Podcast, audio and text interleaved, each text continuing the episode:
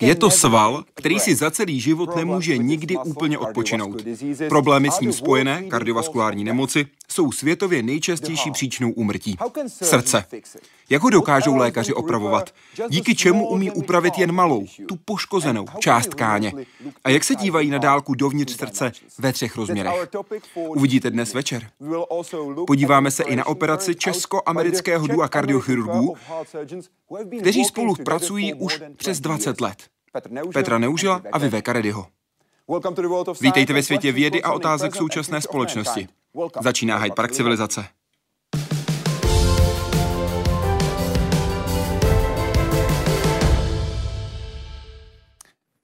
Děkuji moc, že jste s námi. Vítejte v Hyde Parku Civilizace. Díky za pozvání, Dane. Dobrý den. Co ve vás osobně vyvolává tenhle sval?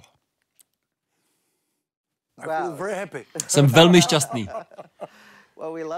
My ho máme rádi. Je to nejdůležitější sval, jak jste říkal na začátku, když jste popisoval, co dělá. Je to sval, který umožňuje všechno ostatní v našem těle. Díky tomu to funguje.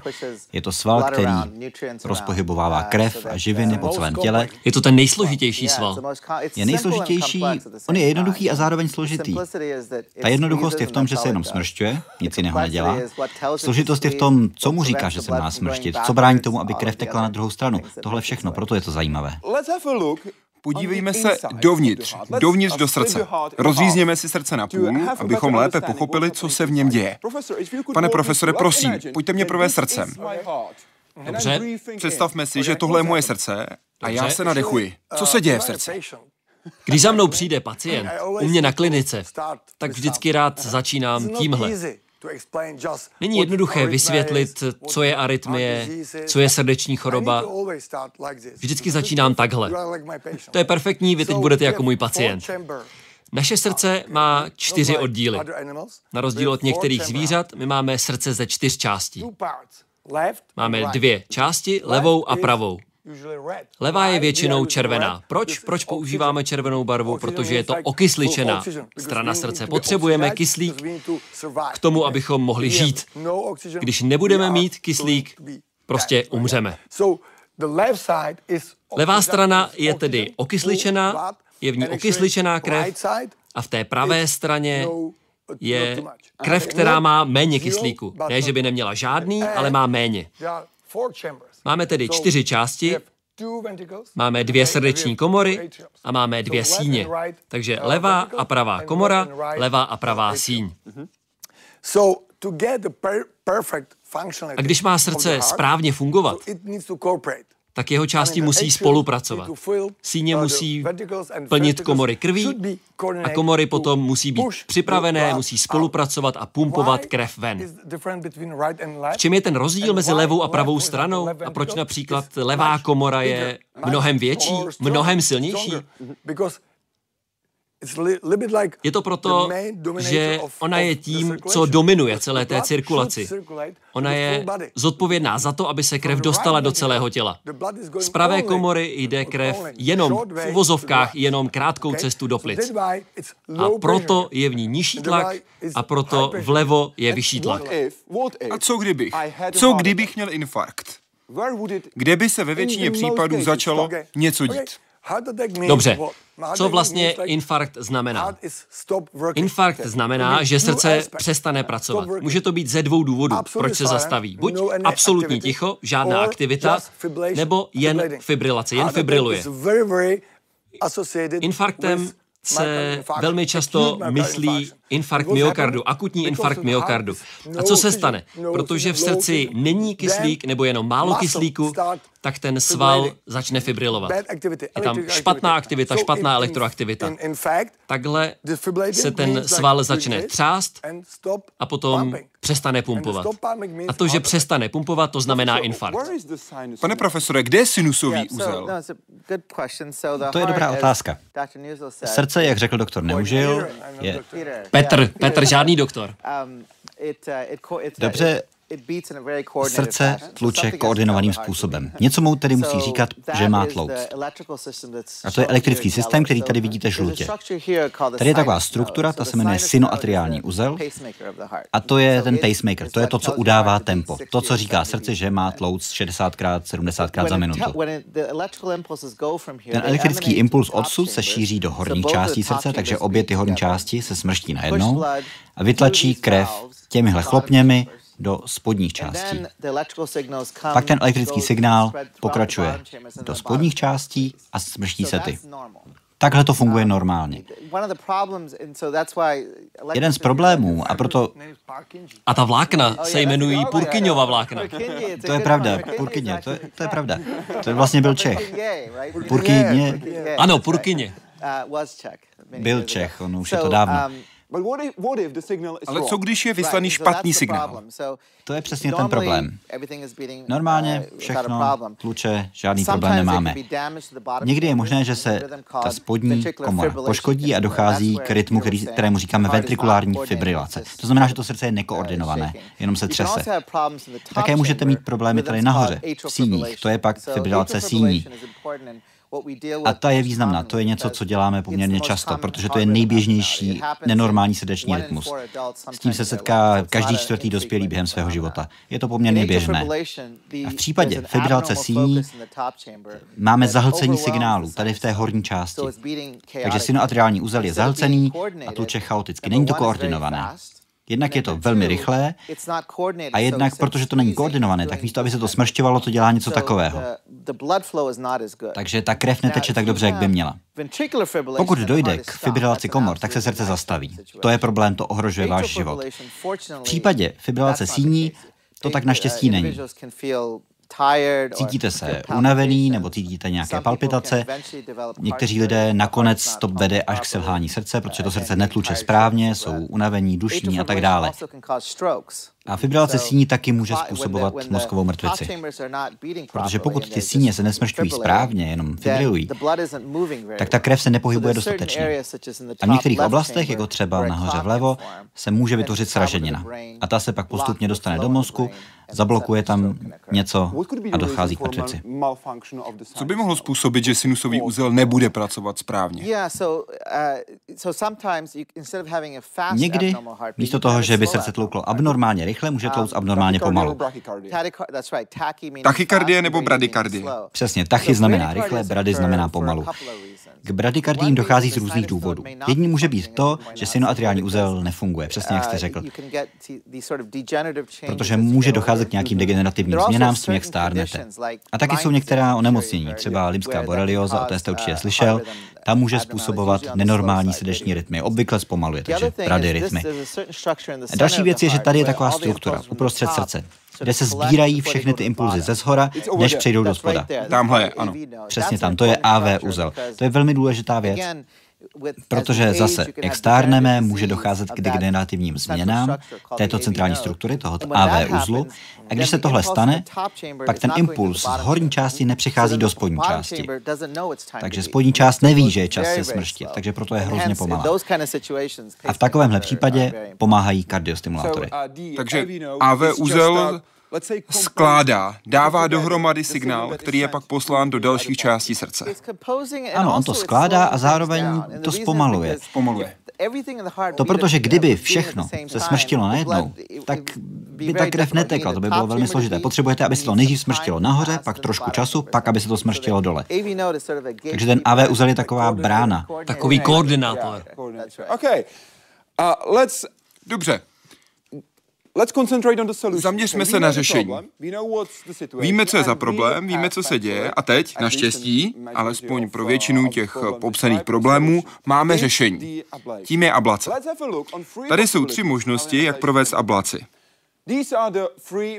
Tři možnosti, které se dají zvolit. Radiofrekvenční, kryoablace a ablace pulzovou vlnou. Začněme s kryoablací. Jak se dělá? Všechny tyhle způsoby řeší fibrilaci síní. To je ten nejběžnější problém. Ano. A tam máme takové žíly, které přicházejí z plíce do srdce. To jsou plicní žíly. To je taková ta trubička, co tam vidíte. A ten elektrický impuls jde tady po stěně a způsobuje fibrilaci. Takže co my děláme v tomhle zákroku, je, že s pomocí různých technologií provedeme kauterizaci kolem dokola té žíly. Co chceme, je vytvořit kolem dokola prstenec jizvové tkáně. Takže ty impulzy se nedostanou do srdce a nemůžou způsobit fibrilaci. Jak ji zjizvíte? Tohle je kryobalonek. A tohle funguje tak, že tu tkáň zmrazíme. Takže si to můžete představit takhle. Když je to sfouknuté, je to jenom katetr, jenom dlouhá trubka. Tu zavedeme žílou do srdce, sem, tam to nafoukneme, ten balónek, zatlačíme dovnitř té žíly a pak dovnitř pustíme nějaké chladivo. Takže to zmrzne celé najednou. Jak je to ničivé? A s jakou přesností můžete ničit? Moc přesné to není. Když provádíte tu ablaci, jak se šíří ta vlna chladu z povrchu balónku, tak jakákoliv tkáň, které se dotkne, tak ta je poškozena. Což chceme. My chceme tu tkáň poškodit. Tuhle velmi konkrétní část srdce chceme poškodit, protože způsobuje problém. Ale co nechceme, je poškodit ty tkáně, které jsou kolem, protože to jsou důležité tkáně, které nechceme z jiných důvodů poškodit. Nechceme poškodit jícen, který je za srdcem, ten jde z úst do žaludku. Nechceme poškodit důležité nervy. Zejména je tam jeden, brániční nerv, to je tadyhle. A to je nerv, který ovládá bránici, takže je velmi důležitý pro dýchání. Takže jsou tu věci, které by se mohly pokazit. Naštěstí máme různé způsoby, jak tohle riziko minimalizovat. Dobře, tady mrazíme. Jak ničíte tkáň, když používáte radiofrekvenční ablaci? Teplem. Petrovi se nechce pracovat, tak to řeknu já. Řekl teplem, to nestačí. No, to je pravda. Je to tak? Teplem, nejenom radiofrekvenčně. Ultrazvukem, laserem. Dobře, je to radiofrekvenční energie. To je ten nejběžnější způsob, jak tkáň zahřát. Místo, abychom ji mrazili, tak ji zahříváme. A tady vidíte, to je špička katetru a tím pohybujeme uvnitř srdce a každá z těchto červených teček, to je místo, kde proběhla kauterizace. Takže to uděláme kolem dokola celé žíly, uděláme tam takový prstenec jizvy. A to má své výhody a nevýhody. Kryobalonek je jednodušší, na druhou stranu tohle je flexibilnější, pokud je tam nějaká neobvyklá anatomie nebo něco jiného. Ale ten problém je úplně stejný. Ať už to děláme chladem nebo teplem, je potřeba poškodit jenom tu tkáň, kterou poškodit chceme. Nechceme poškodit nervy, jícen a všechno ostatní. Podívejme se, jak tenhle zákrok reálně probíhá. Je to sval, který člověka neúnavně pohání celý život. Lékaři ho umí zastavit a zase rozběhnout, vyměnit ho celý nebo jen jeho části. A posledních 20 let také umí zasahovat přímo v něm. Práci srdečního svalu totiž ovládá proud elektrických vzruchů, který vychází ze sinoatriálního uzlu a prochází jasně danou cestou. Nepravidelná elektrická aktivita srdečního svalu má ale za následek arytmie a právě arytmie zásahy uvnitř srdce umí vyřešit. 20 let lékaři pracovali hlavně s teplem a místa v srdci vypalovali, anebo naopak s chladem. Teď mají v rukou nový a šetrnější nástroj – pulzovou vlnu. A to je vysokoenergetické pole, které vytváří ultrakrátký puls. Jsou pulzy, které jsou seřazené těsně vedle sebe, ale v krátké sekvenci, v krátké salvě. Oni nemají čas, aby vytvořili ten tepelný efekt. V podstatě jde o miniaturní verzi přístroje na defibrilaci srdce. Hlavní výhodou tohoto postupu je, že ničí jen určené buňky a tím je zbaví elektrické aktivity. To ve výsledku znamená méně komplikací. Arytmie u této pacientky byla chronická, trvala bez přestání několik let. Lékaři ji proto pulzovou vlnou operovali před 3 měsíci, jenže teď si arytmie našla cestu zpět. Tak vlastně jsme opravili jenom jednu sadu lézí z těch 5, které jsme provedli a vlastně teď dělám něco, co vůbec nesouvisí s tím minulým zákrokem. Nešlo proto už jen o zásah v obvyklých místech, kde se arytmie spouští, jako jsou ústí plicních žil, ale o rozsáhlejší operaci. A pacientka se tak zařadila zhruba mezi 1/5 z lidí, kteří po první operaci tohoto konkrétního typu fibrilace síní čekala ještě operace druhá. Jaroslav Zoula, Česká televize. Podívejme se na tu operaci podrobněji a hlavně na vámi odvedenou práci. Pojďme zpátky na operační sál. A vás tady máme, jak operujete. Na co se díváte? Tady je pár věcí. Tohle jsou katetry, co tady vidíte. To jsou dlouhé trubičky, které zavedeme žílami nebo cévami v noze až do srdce, abychom mohli provést ten zákrok. Tady tohle například, tím můžeme manipulovat, můžeme katetrem ohýbat, můžeme s ním pohybovat uvnitř toho srdce. A všechny tyhle obrazovky nám pomáhají zjistit, co vlastně děláme uvnitř srdce. Abyste věděl, co se děje a kde jste. Přesně tak. Protože tohle není otevřená operace, my nevidíme, co se přesně děje. Tohle jsou vaše oči. To jsou naše oči, přesně tak. Takže třeba tam nahoře vlevo, nebo ne, pojďte, začneme tady dole. Tyhle dvě obrazovky, to je rentgen. Když pohybujeme těmi katetry, tak tady to trošku vidíte, takové černé čárky, takové drátky. To jsou různé katetry, které tam máme zavedené. Takže když stiskneme pedál pro rentgen, což je ta trubka, kterou mám za hlavou, tak to zapne rentgen a my se podíváme. Proto máte na sobě vestu. Přesně tak. A samozřejmě se snažíte rentgen používat co nejméně. Co nejméně, samozřejmě. Chceme minimalizovat vystavení záření. A jak to děláme? Máme dvě věci. Jednak je to vlevo nahoře, to barevné. To barevné, ne? Tomu říkáme elektroanatomická mapa. Má to elektrickou část a anatomickou část. A tyhle katetry mají v sobě senzory na špičkách. A ty nám umožňují zjistit, kde se nacházejí v prostoru. Velmi jednoduše představte si, že máte 3 malé magnety pod stolem, každý z nich má nějaké slabé magnetické pole a můžete triangulovat svoji pozici. Vlastně jako GPSka. Jako GPSka. V podstatě je to stejný princip, ale je to velmi přesné, takže můžeme lokalizovat s milimetrovou přesností. A když manipulujeme uvnitř toho srdce, víme, kde ten katetr je. Máme velmi vysoké rozlišení, víme přesně, kde jsme. Co tady ty barvy znamenaly? Ty barvy, to je právě ta elektrická část. Když pohybujeme tím katetrem, tak se dotkneme tkáně, dostáváme elektrické informace. A to mi ukazují ty obrazovky dole. Máme různé katetry v průběhu celého zákroku a ty výkyvy tam ukazují elektrickou aktivitu srdce. Takže to k vám mluví srdce. Přesně tak. A tady konkrétně vidíte, tohle není správné. To je nenormální srdeční rytmus, což dává smysl, protože jinak bychom neoperovali. A pak tam nahoře uprostřed, to je ultrazvuk. Spousta lidí samozřejmě ví o echokardiografii. Většina lidí se poprvé asi setkala s ultrazvukem v těhotenství, kde se můžete ultrazvukem podívat na dítě, zejména teď už máme krásné 3D ultrazvuky. Ale podobně můžeme dělat ultrazvuk a spousta lidí asi někdy prošla echem, kdy dostanete sondu na hrudník a díváme se vám na srdce. Takhle se to dělá zevnitř. Jeden z těch katetrů, které tam máme, je ultrazvukový katetr.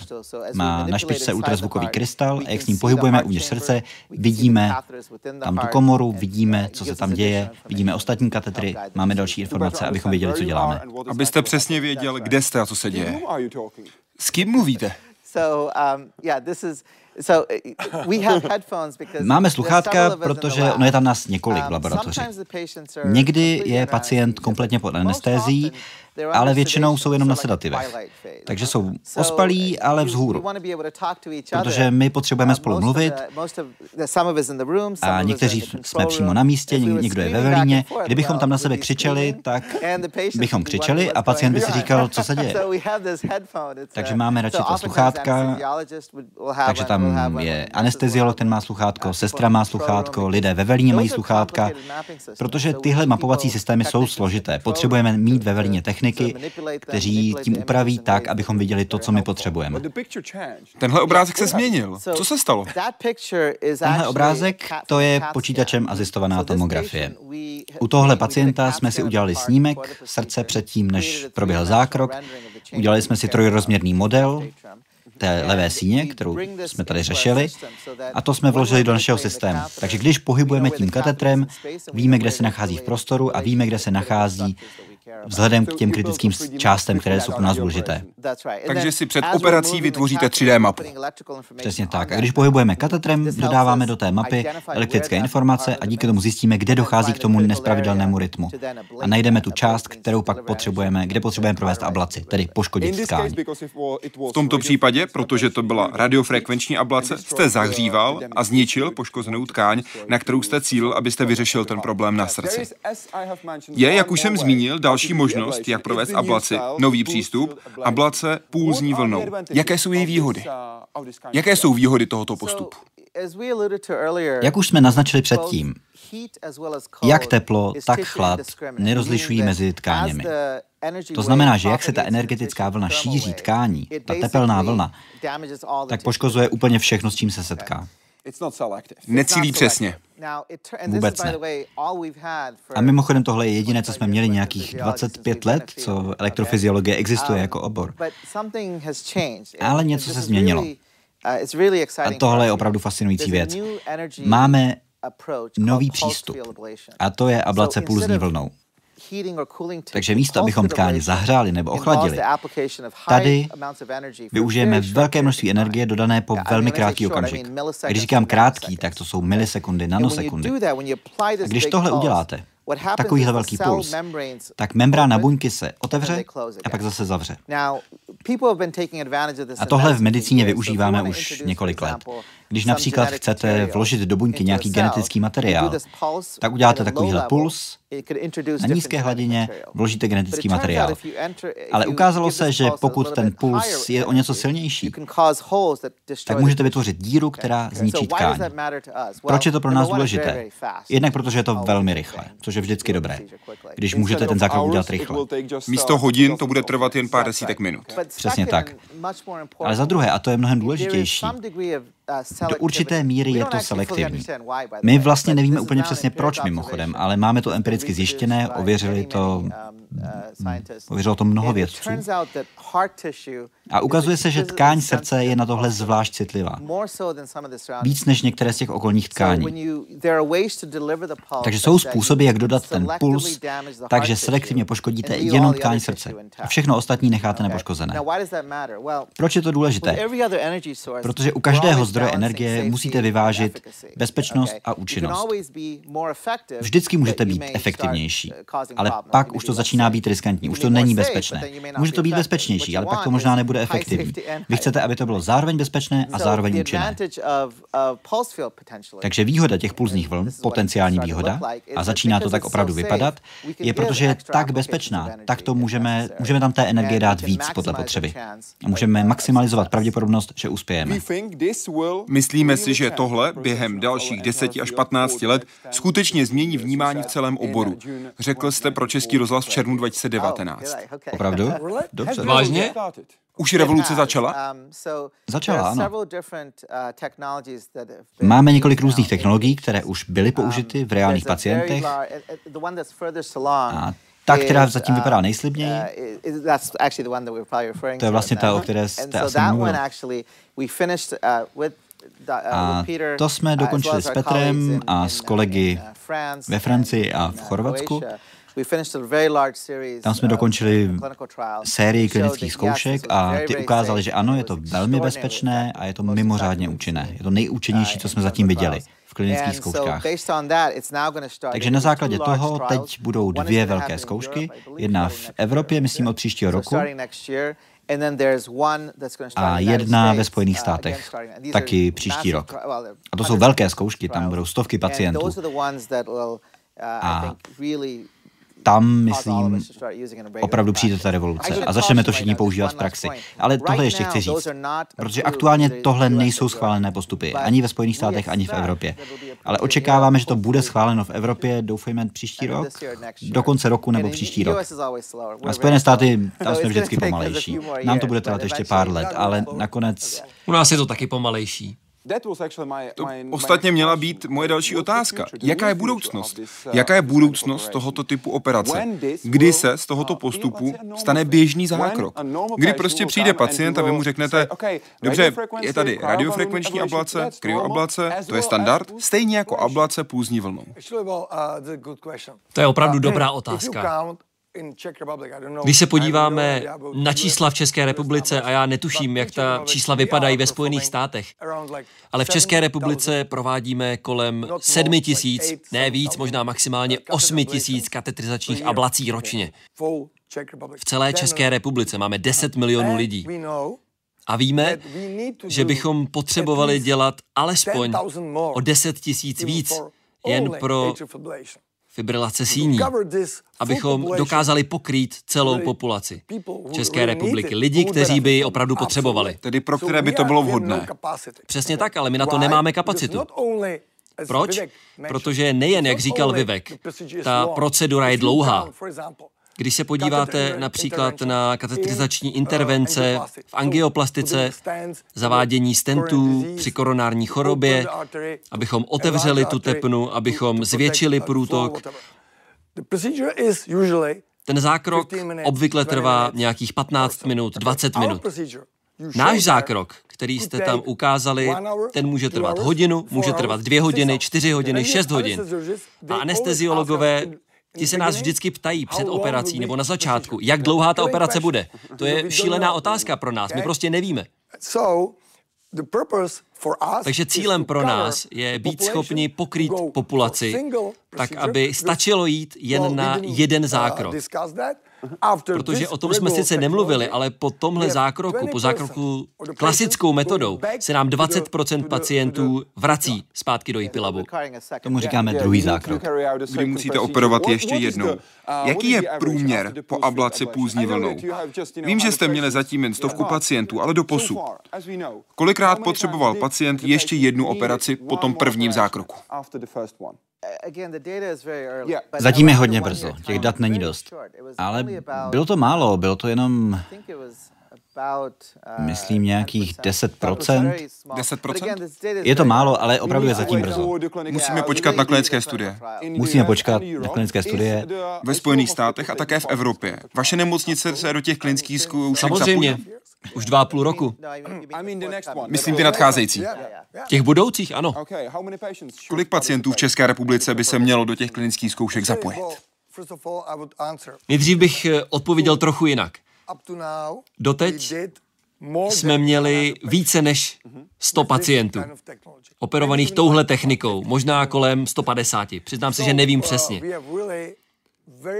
Máme s tím tedy už opravdu docela velké zkušenosti. Ale musíme počítat s tím, že například radiofrekvenci už v našem oboru používáme nějakých 25 let, možná i déle. A tak už ji známe. Víme toho o ní opravdu hodně. I když pořád samozřejmě nevíme všechno. Kryo totéž. Tohle oproti tomu známe 2,5 roku, možná 3 roky. První publikace někdy z roku 2011. Prostě tohle jsou pořád velmi čerstvé informace a proto musíme být velmi přesní. Pokud máme tuhle metodu doporučovat svým pacientům, tak opravdu potřebujeme mít víc informací. Abyste měli jistotu, že jim skutečně pomůžete. Jak na takovouhle operaci trénujete? Je to nový zákrok? Jak se chystáte předtím, než operujete prvního člověka? Myslíte u té nové technologie? Ano, přesně tak. Cíl nové technologie, tam má několik cílů. Vlastně jsou 3. Chcete, aby ten zákrok byl jednodušší, rychlejší a bezpečnější. A nejlepší technologie je taková, která vám dá všechny 3 věci. A my máme to štěstí, že tohle se zdá, že opravdu zvládne všechno. Ten zákrok, o kterém mluvíme, s technologií pulzní vlny, se zdá být opravdu mnohem jednodušší než předchozí přístupy. Takže všechno, co jsme dělali doteď, nám vlastně pomohlo se připravit, protože teď to bude jednodušší. A zmínili jsme, že před operací je potřeba si připravit 3D mapu srdce pacienta, který jde na operační sál. A právě takhle se taková mapa chystá. Cesta do středu lidského srdce začíná v tříslech. Lékaři ale nikdy nejdou naslepo. Už dopředu si vytvoří detailní mapu terénu, do kterého se vydávají. K dispozici mají celou řadu nástrojů, Tím nejdetailnějším je dopředu vytvořený trojrozměrný model z počítačové tomografie, na který se chvíli před zákrokem nanáší potřebné informace.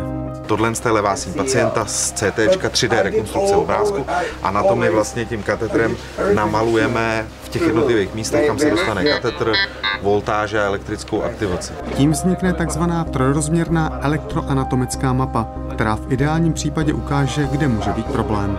Tato mapa je pak hlavním vodítkem pro lékaře, kde přerušit špatně tekoucí elektrický náboj v srdečním svalu.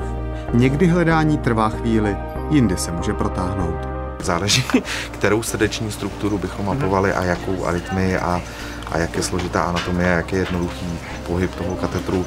Výsledkem je pak přehledná, barevně rozlišená srdeční struktura. A tady vidíte tu hranici mezi tou intervenovanou částí té levé síně, obě dvě nalevo i napravo. A tyhle ty plicní žíly, to jsou vlastně ty, které přivádí tu krev a které vlastně přivádí i tu potenciální špatnou elektrickou informaci. Navíc pacient má pod sebou lokalizační podložku, takže systém umí vnímat polohu a pohyb katetru přímo v srdci. Ten navíc pomáhá snímat i ultrazvuk, případně rentgen. Jaroslav Zoula, Česká televize. Ale vy pracujete s pohyblivým cílem, že? To je pravda. A proto potřebujete pohled ve 3D, ale v reálném čase. Podívejme se na něj. Tady je stejný pohled ve 2D a ve 3D. Proveďte nás, prosím, na jakou část srdce se teď díváme. Tyhle dva obrázky, jak jste řekl, to jsou dvojrozměrné obrázky z ultrazvuku. Výhoda ultrazvuku je přesně jak jste řekl, je to v reálném čase. Není to nějaký obrázek, který jsme si udělali před měsícem nebo včera. Tohle jsou dvojrozměrné obrázky. Představte si to jako řez. A vidíte různé struktury, takže třeba tady, na co se koukáme, to je průřez chlopní. Chlopně v srdci, tahle konkrétní chlopeň, ta odděluje pravou komoru a pravou síň. Takže když se síň smrští, otevře se chlopeň, krev teče dolů. Když se smrští ta spodní, tak nechcete, aby vám krev zase tekla zpátky nahoru, proto se ta chlopeň mezi tím zavře. A vidíte, že při každém tepu srdce se otevírá a zavírá, ale tohle je řez.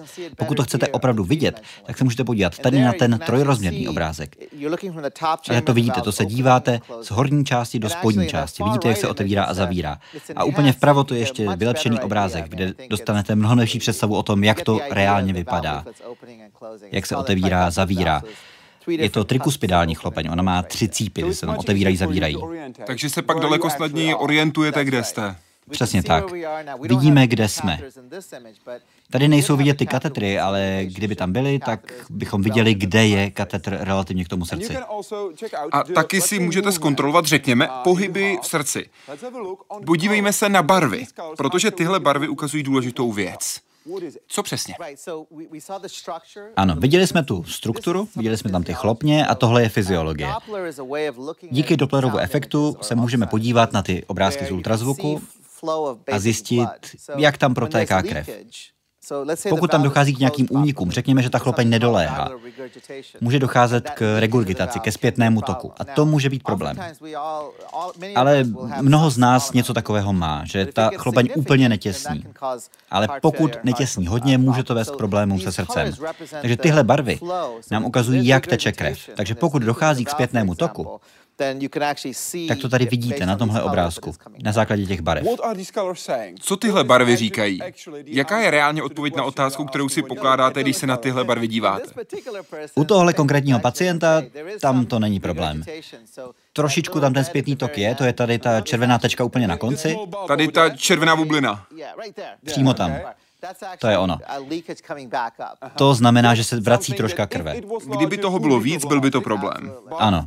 Ale tady je to velmi malé, takže není třeba se s tím nějak strachovat. U tohle pacienta je to jedno. Jak velká je to pro vás změna, když máte možnost se na to dívat v reálném čase ve 3D? Tohle je úplně nová věc. Samozřejmě dvourozměrné obrázky, to už jsme měli poměrně dlouho.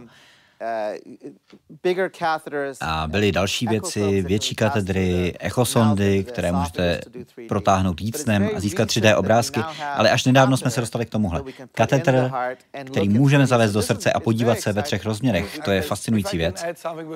Jestli k tomu něco můžu dodat, aniž bych se tady chtěl nějak prosazovat. Prosím. To není problém pro něj, já mám přeci jenom opotřebovanější hlas, musím si ho šetřit. Takže, když ukážete všechny struktury, když mluvíme o komorách, chlopních, všechny intervence proti arytmii, nemluvíme jenom o arytmii, mluvíme o intervenčním způsobu, jak zobrazit správně srdce, abychom získali lepší náhled pro naše transkatetrizační intervence. Když tedy krademe práci, dá se říct, kardiochirurgům, když oni normálně řežou, otevírají hrudník, šijou, my jsme jen závislí na katetrech. Ale ty katetry jsou opravdu velmi, velmi důležité. Jsou velmi silné, abychom všechny zákroky, které jinak dělají kardiochirurgové, abychom je dokázali udělat aspoň stejně dobře, aby je dokázali stejně dobře udělat i kardiologové. Promiň, že ti do toho skáču, ale to je takový trend, že kardiologické zákroky jsou stále méně invazivní. Co tím myslím je to, že neotevíráme pacienty. Místo toho to děláme přes katetry. A takovéhle zobrazení, které nám ukazuje živě, co se přesně děje, třeba kde je pozice té chlopně, že místo toho, že byste otevírali srdce, tak to můžete tam zavést novou chlopeň katetrem. No a ve 3D dokonce i vidíme nejen pozici. Pokud třeba nahrazujeme chlopeň, tak uvidíte, co děláte s ní. A s Dopplerem, s tím barevným kódováním, na to byla ta důležitá otázka, na průtok krve. Dokonce po umístění té chlopně vidíme, jestli to sedí, nebo jestli tam máme nějaká neutěsněná místa. Takže můžete zareagovat, upravit postup, aby byl výsledek pro pacienta co nejlepší. Přesně tak. Před sebou máte katetr. Jaký je to katetr, prosím? To je přesně ten, co jsme viděli v tom prvním videu. Tedy stará se o 2D? Ano, 2D katetr. 2D echo. Je to intervenční echo, intrakardiální echo, tak mu říkáme, máme i jiná echa. Je to chytřejší katetr, protože není jen rovný a dá se s ním hýbat takhle a dopředu a dozadu, můžete si s ním i hrát. Můžete ho ohýbat. Ty krystaly potom na konci katetru můžeme správně nastavit na to příslušné místo v komoře. S jakou přesností s ním můžete manipulovat? Je to velice jemné. A dá se s tím opravdu si vyhrát. Když sledujete ten pohyb, dostanete se do věnčitých tepen, do nějakých dalších cév, do žil, ve všech částech srdce. A sledujete, co se děje v reálném čase. Přesně tak. Ale ten hlavní trik spočívá v tom, že se z pohledu ve 2D dostanete k pohledu ve 3D. A umíte si asi představit, jak komplikovaná ta technologie musí být, abyste dostali hned několik krystalů na konec toho katetru. Takže když dokázali zmenšit, ten senzor, ten krystal, pak dokázali, že i takovýhle katetr umí vizualizovat ve 3D. Vzpomínáte si na tenhle kardiostimulátor? Mluvíme o vývoji technologií. Co je tohle za kardiostimulátor a jaký příběh je v pozadí projektu, který jste spolu dělali a použili tenhle typ kardiostimulátora? To je přesně tak. Kardiostimulátor je velmi malý. Většina lidí, když se řekne kardiostimulátor, tak vidí, že je to něco, co je tady pod kůží, většinou někde tady a od toho vede drátek k srdci. A to dává srdci rytmus. A tady ho máte, to je přesně on. Tenhle myslíte? Ano, ještě tam drátek. A všechno, co je v tomhle kardiostimulátoru, dokázali dostat do tohohle malého bezdrátového kardiostimulátoru, ten, co tam držíte. Tenhle kardiostimulátor, tenhle konkrétní, má v průměru 6 mm, takže je maličký a můžeme ho dodat na konci katetru, nějakého takovéhohle. Představte si, že ten kardiostimulátor máte tady přidělaný na konci A tohle zavedeme i s kardiostimulátorem žílou do srdce, do té komory, kam to potřebujeme dát, a tam to přesně umístíme. Pak zase katetr vyndáme samozřejmě. Takže není potřeba tady řezat, ten kardiostimulátor je přímo uvnitř srdce. V čem je to dobré? Jednak proto, že nemusíme řezat, to znamená, klesá nám riziko infekce a tak dále. Za druhé, je to velmi malá věc a nemá žádný drát, protože u tradičního kardiostimulátoru, který se dává někam sem, pak vede drát k srdci. U tohohle žádný drát není. A to je důležité, protože ten drát může způsobovat problémy. Může se zlomit, může docházet k infekci a tak dále. Takže tohle je fantastická nová věc, jak se tomu vyhnout. Jak zajišťujete, že zůstane na správném místě po vůbec jak dlouhou dobu? No, vlastně pořád. Pro toho pacienta. Do konce života. Tenhle konkrétní má na konci šroubovici. V podstatě závit. To možná zní trošku bizarně pro většinu lidí, že byste zašroubovali tohle do srdečního svalu, ale přesně tak to děláme.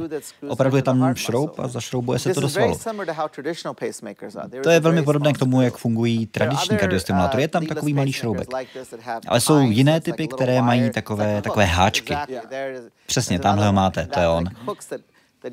Takové háčky, které se zachytí toho svalu. Je to velmi bezpečné a velmi efektivní. Velmi dobře ho to udrží na místě. Aby bylo jisté, že bude pracovat správně a pacientovi pomáhat. Spolu pracujete 20 let. Jak byste těchto 20 let vyhodnotili? Jaké roky to byly? Bylo to dobré, bylo to vtipné. Bylo to vtipné? To je první popis, no pěkně. Já chci jen říct, že jsem se za tu dobu 5×, 6×, 7×, skoro rozvedl. Ale nerozvedl jsem se. Ale on se rozvedl. To je pravda, ale to není vtipné. Tohle je téma, které v Hyde Parku Civilizace neřešíme. Opravdu raději se držíme vědy. Já jsem chtěl říct, že ono je to vtipné, protože letos v dubnu 2020, to bylo 20 let od té doby, co jsme začali spolupracovat. A my jsme plánovali velkou party, ale samozřejmě pak přišla ta pandemie. COVID. A všechny plány se musely změnit. Takže jste se zasekl v New Yorku. Takže jsem se zasekl v New Yorku. Co jste dělal? To bylo komplikované období v New Yorku, protože někdy v březnu se koronavirus opravdu dostal do New Yorku ve velkém a my jsme na to nikdo nebyli připraveni. A to bylo, to jste určitě viděli ve zprávách a ono se to dělo po celém světě. Ale v té době New York se opravdu proměnil na covidové město. Všechny velké nemocnice, všichni jsme se stali covidovými nemocnicemi. Naše nemocnice Mount Sinai, my jsme z nějakých 95% řešili covid. Všechna oddělení byla předělaná na covidová oddělení, to znamená, měli jsme tam všechna ta respirační vybavení, izolace a tak dál. Dokonce jsme začali stavět nová oddělení ve vestibulu nemocnice. Ale naštěstí ty jsme nikdy nemuseli použít, protože pak se to začalo v New Yorku sklidňovat, někdy na konci dubna, na začátku května. Ale byla to velmi složitá doba. Přeškolili vás, abyste se mohli starat o pacienty s koronavirem. Ano, to vám ukazuje, jak byli zoufalí, že kardiologové se museli starat o infekční pacienty. Ne, ale dělali jsme to všichni, museli jsme to dělat. Jak vypadal váš den? Jaké dny tu pro vás byly? Bylo to zajímavé. My jsme v té době nikdo nevěděli, jak to přesně funguje. Měli jsme nějaká data z Číny, ale nevěděli jsme, jak to bude špatné. Moje rodina, ta odjela. Všichni odjeli za rodiči mé ženy, protože jsme nechtěli, aby děti zůstávaly v New Yorku. Takže já jsem se vždycky ráno probudil a šel jsem na internet a četl jsem si články, které tam vyšly přes noc, abych zjistil, to jsme dělali všichni. Petr to měl úplně stejně. Že jsme netušili, jak celé to bude. Takže jsme se snažili získat ty nejnovější informace, abychom věděli, funguje tenhle lék, víme lépe, jak se to šíří, tohle všechno. Takže tam jsem začal, pak samozřejmě jsme se nemohli setkávat fyzicky, takže všichni jsme se učili používat Zoom a všechny ty další online technologie, takže jsme si volali všichni doktoři z našeho oddělení, celá kardiologie, a pak jsme šli za pacienty. Pořád jsme samozřejmě měli i kardiologické pacienty, kteří měli nějaké problémy. S těmi jsme taky mluvili přes Zoom a vlastně jsme se naučili používat tuhle telemedicínu, o které se teď pořád mluví. A pak jsme šli za pacienty v rouškách, v ochranných oděvech, všechno tohle. A bylo to... A i ti pacienti, to bylo vlastně hrozně zvláštní, protože jsme v nemocnici měli pacienty, které normálně v nemocnici nevidíte. Lidi, kterým je 25, 30, jsou zdraví a najednou jsou na ventilátoru. To v nemocnici normálně nevidíte. Vaše nemocnice nebyla zahlcena pacienty s COVID-19. Byl jste v kontaktu s kolegy z New Yorku, kteří pracovali v nemocnicích, které zahlcené byly? Naše nemocnice je soukromá.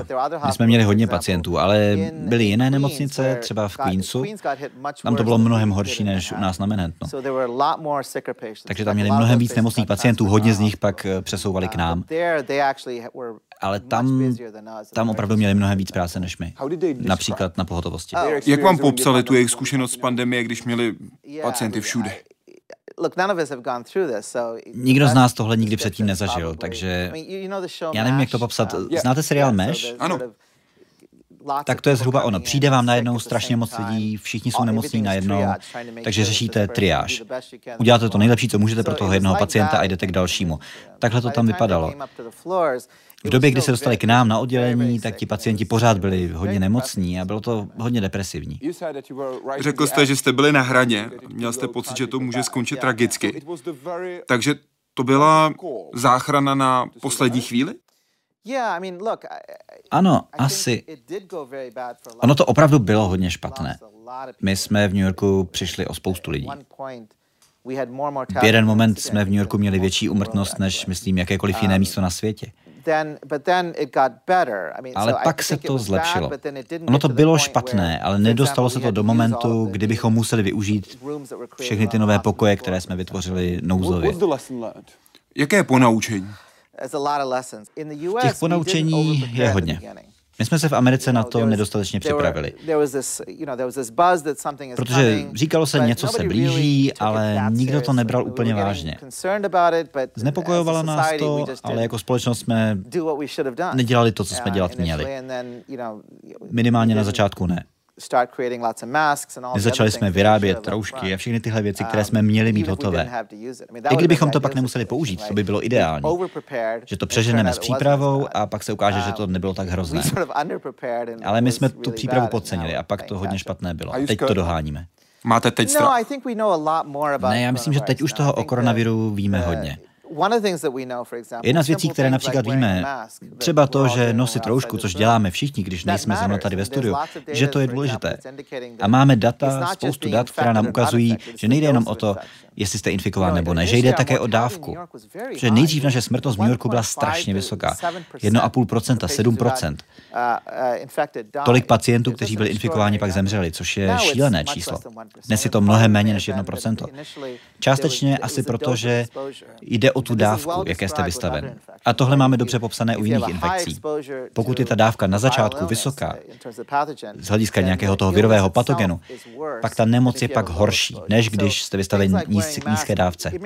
Takže nošení roušky není dokonalé, ale snižuje to ten počet vironů, které se vám dostávají do těla. A to má dopad na to, jestli přežijete nebo ne. Co byste řekl lidem, kteří tvrdí, to je jenom chřipka? Tohle budete říkat, dokud to nechytnete. Nebo, co je ještě důležitější, dokud to nechytnou vaši rodiče, nebo někdo, na kom vám záleží. Ne, chřipka to opravdu není. To by bylo dobré, kdyby to byla chřipka. COVID-19 zasahuje různé orgány těla, to víme. Také víme, že u některých pacientů se objevila myokarditída, tedy zánět srdečního svalu. Co v tuhle chvíli můžeme říct s jistotou postavenou na vědeckém poznání o COVID-19 a srdečním svalu? Jaké můžou být krátkodobé a jaké dlouhodobé problémy? Krátkodobě to vypadá v zásadě podobně jiným virovým infekcím, jako je třeba chřipka. Když máte chřipku, tak to nějakým způsobem ovlivňuje i myokard. Ale dobrá zpráva je, že při nejmenším v případě chřipky a podobných nemocí většina pacientů nemá žádné dlouhodobé následky, aspoň na srdci. Možná, že COVID je jiný, to nevíme. Víme, že to ovlivňuje myokard, tak jako u jiných infekcí, ale jestli se něco děje dlouhodobě, jestli tam budou jizvy, které budou způsobovat arytmie, selhání srdce, náhlá úmrtí, pravděpodobně ano. Otázka je, jak časté to bude. Jestli to bude mít jeden pacient z 1000, což je to, co známe u jiných nemocí, nebo jestli to bude každý 100 pacient, což by bylo neuvěřitelně vysoké číslo. A jak vážné ty problémy budou? Přesně tak. To zjistíme až časem. Teď to nevíme. Krátkodobě se zdá, že ty důsledky na srdce nejsou zas tak významné. Dlouhodobě uvidíme. Jak jste se dostal do České republiky? Nebylo to jednoduché, to je pravda. My jsme chtěli dělat tu oslavu, to jsem říkal v dubnu. A naposled, když jsem přiletěl, to bylo myslím na začátku března, zrovna když se začalo zhoršovat. Přesně jeden týden předem. Předtím, než se začalo všechno zavírat. A pak jsem tady několik měsíců nebyl. A já jsem se tou dobou nejvíc bál, jak budeme vlastně pokračovat v naší spolupráci, jak udržíme tu komunikaci ohledně našeho vědeckého projektu. A já jsem proto udělal maximum, proto abych ho dostal do Prahy. To je pravda a musíme poděkovat ministerstvu zdravotnictví, přesně ministrovi zdravotnictví, protože oni to pomohli zařídit, že jsem dostal povolení. On ho sem dokonce osobně pozval, protože je velmi důležitý pro výzkum. Protože my dál pokračujeme v těch studiích a klinické práci s těmihle novými technologiemi. A ještě bychom neměli zapomenout na pana velvyslance, myslím českého velvyslance v USA, ten nám taky pomohl. A ten 3D ultrazvuk, o kterém jsme mluvili, ten se vůbec poprvé použil u živého pacienta tady, v České republice. Někdy před měsícem a půl. V červenci? V červenci. Koronavirus samozřejmě je velmi důležitý, ale pořád máme i ostatní nemoci, které musíme řešit. Jak byste ho popsal? Šílenec? Ale to bych neříkal na veřejnosti. Právě se to udělal. Pořád vysíláme. To on je jasně taky. Ne, on je opravdu výjimečný člověk. On se pohybuje rychlostí asi 1 000 000 km/h. A je to dobře nebo špatně? Ne, to je skvělé. To znamená, že on přemýšlí rychle a dělá věci rychle. Dělá hodně věcí najednou. A má vizi. Ví, čeho chce dosáhnout. Děkuju. A snaží se dát všechny ty věci dohromady, aby to fungovalo. Ano, to asi diváci těžko poznají, ale tahle spolupráce, to, co děláme spolu, a já se tady nechci moc chlubit, ale tohle není normální. Ano, oba jste se vzájemně popsali jako šílenci, takže to nemůže být normální. Ne, ono to opravdu... Byla to velká zábava. My nemáme ani žádný jiný dokument, abychom dokázali naši spolupráci. Dobře, jak byste popsal vy jeho? Jeho? Já myslím, že to je ještě horší. Protože on je člověk, který nespí a já bych si vážně přál, abych dokázal být metabolicky, aspoň z poloviny, jak to říct, tak úspěšný a efektivní jako on. Potom, kdybych si mohl ještě dál něco přát, přál bych si mít aspoň z poloviny takový mozek, jako má on. Protože kdybych dokázal dělat polovinu věcí, které dělá on, byl bych absolutně spokojený. On je prostě člověk, za kterým já jdu, i když je mladší než já, musím to přiznat, ale pokud jde o mentalitu a naší spolupráci, naše přátelství, řekl bych, že jsme něco jako dvojčata. Jsou nějaké hranice vaší budoucí spolupráce? Víte, každý rok si říkám, tak tohle můžeme dělat ještě tak 3, 4 roky. A to už říkám 20 let. A dalších 5 let. A říkám si, časem nám dojdou věci, které bychom mohli dělat, ale ne, vždycky se něco objeví. Ten obor se žene dopředu strašně rychle a dokud to půjde, a dokud mi to dovolí ministr zdravotnictví. Důležité je to zajímavé, že tu máme menší, ne malou, menší českou pražskou nemocnici, Homolku. Zatím jsme ji nejmenovali Homolka. A když se zamyslíme nad tím, že tahle nemocnice je ideálním místem pro to naše šílenství, pro naši šílenou spolupráci, a kolik projektů, například ukazoval jste kryo, dělali jsme vůbec první operaci na člověku. Operovali jsme ten první leadless pacemaker. První, já už si ani nepamatuju, co všechno. Kde jsme byli první, nepočítám to. Ale já nejsem spokojený, jen když dokážu polovinu toho, co on. Jsem taky spokojený, když moji lidé, když můj tým je spokojený se mnou, a to je velmi důležité. Takže revoluční objevy jsou na obzoru. To je to, co mi říkáte. Přesně tak. Petr Neužil, Vivek Reddy. Moc děkuji, že jste byli hosty Hyde Parku Civilizace. Díky, Dane. Děkujeme moc za pozvání. A děkuji vám, že jste dnes sledovali Hyde Park Civilizace. Celý rozhovor najdete na webu, jak v češtině, tak i v angličtině, www.hydeparkcivilizace.cz. Děkuji vám a přeji příjemný večer.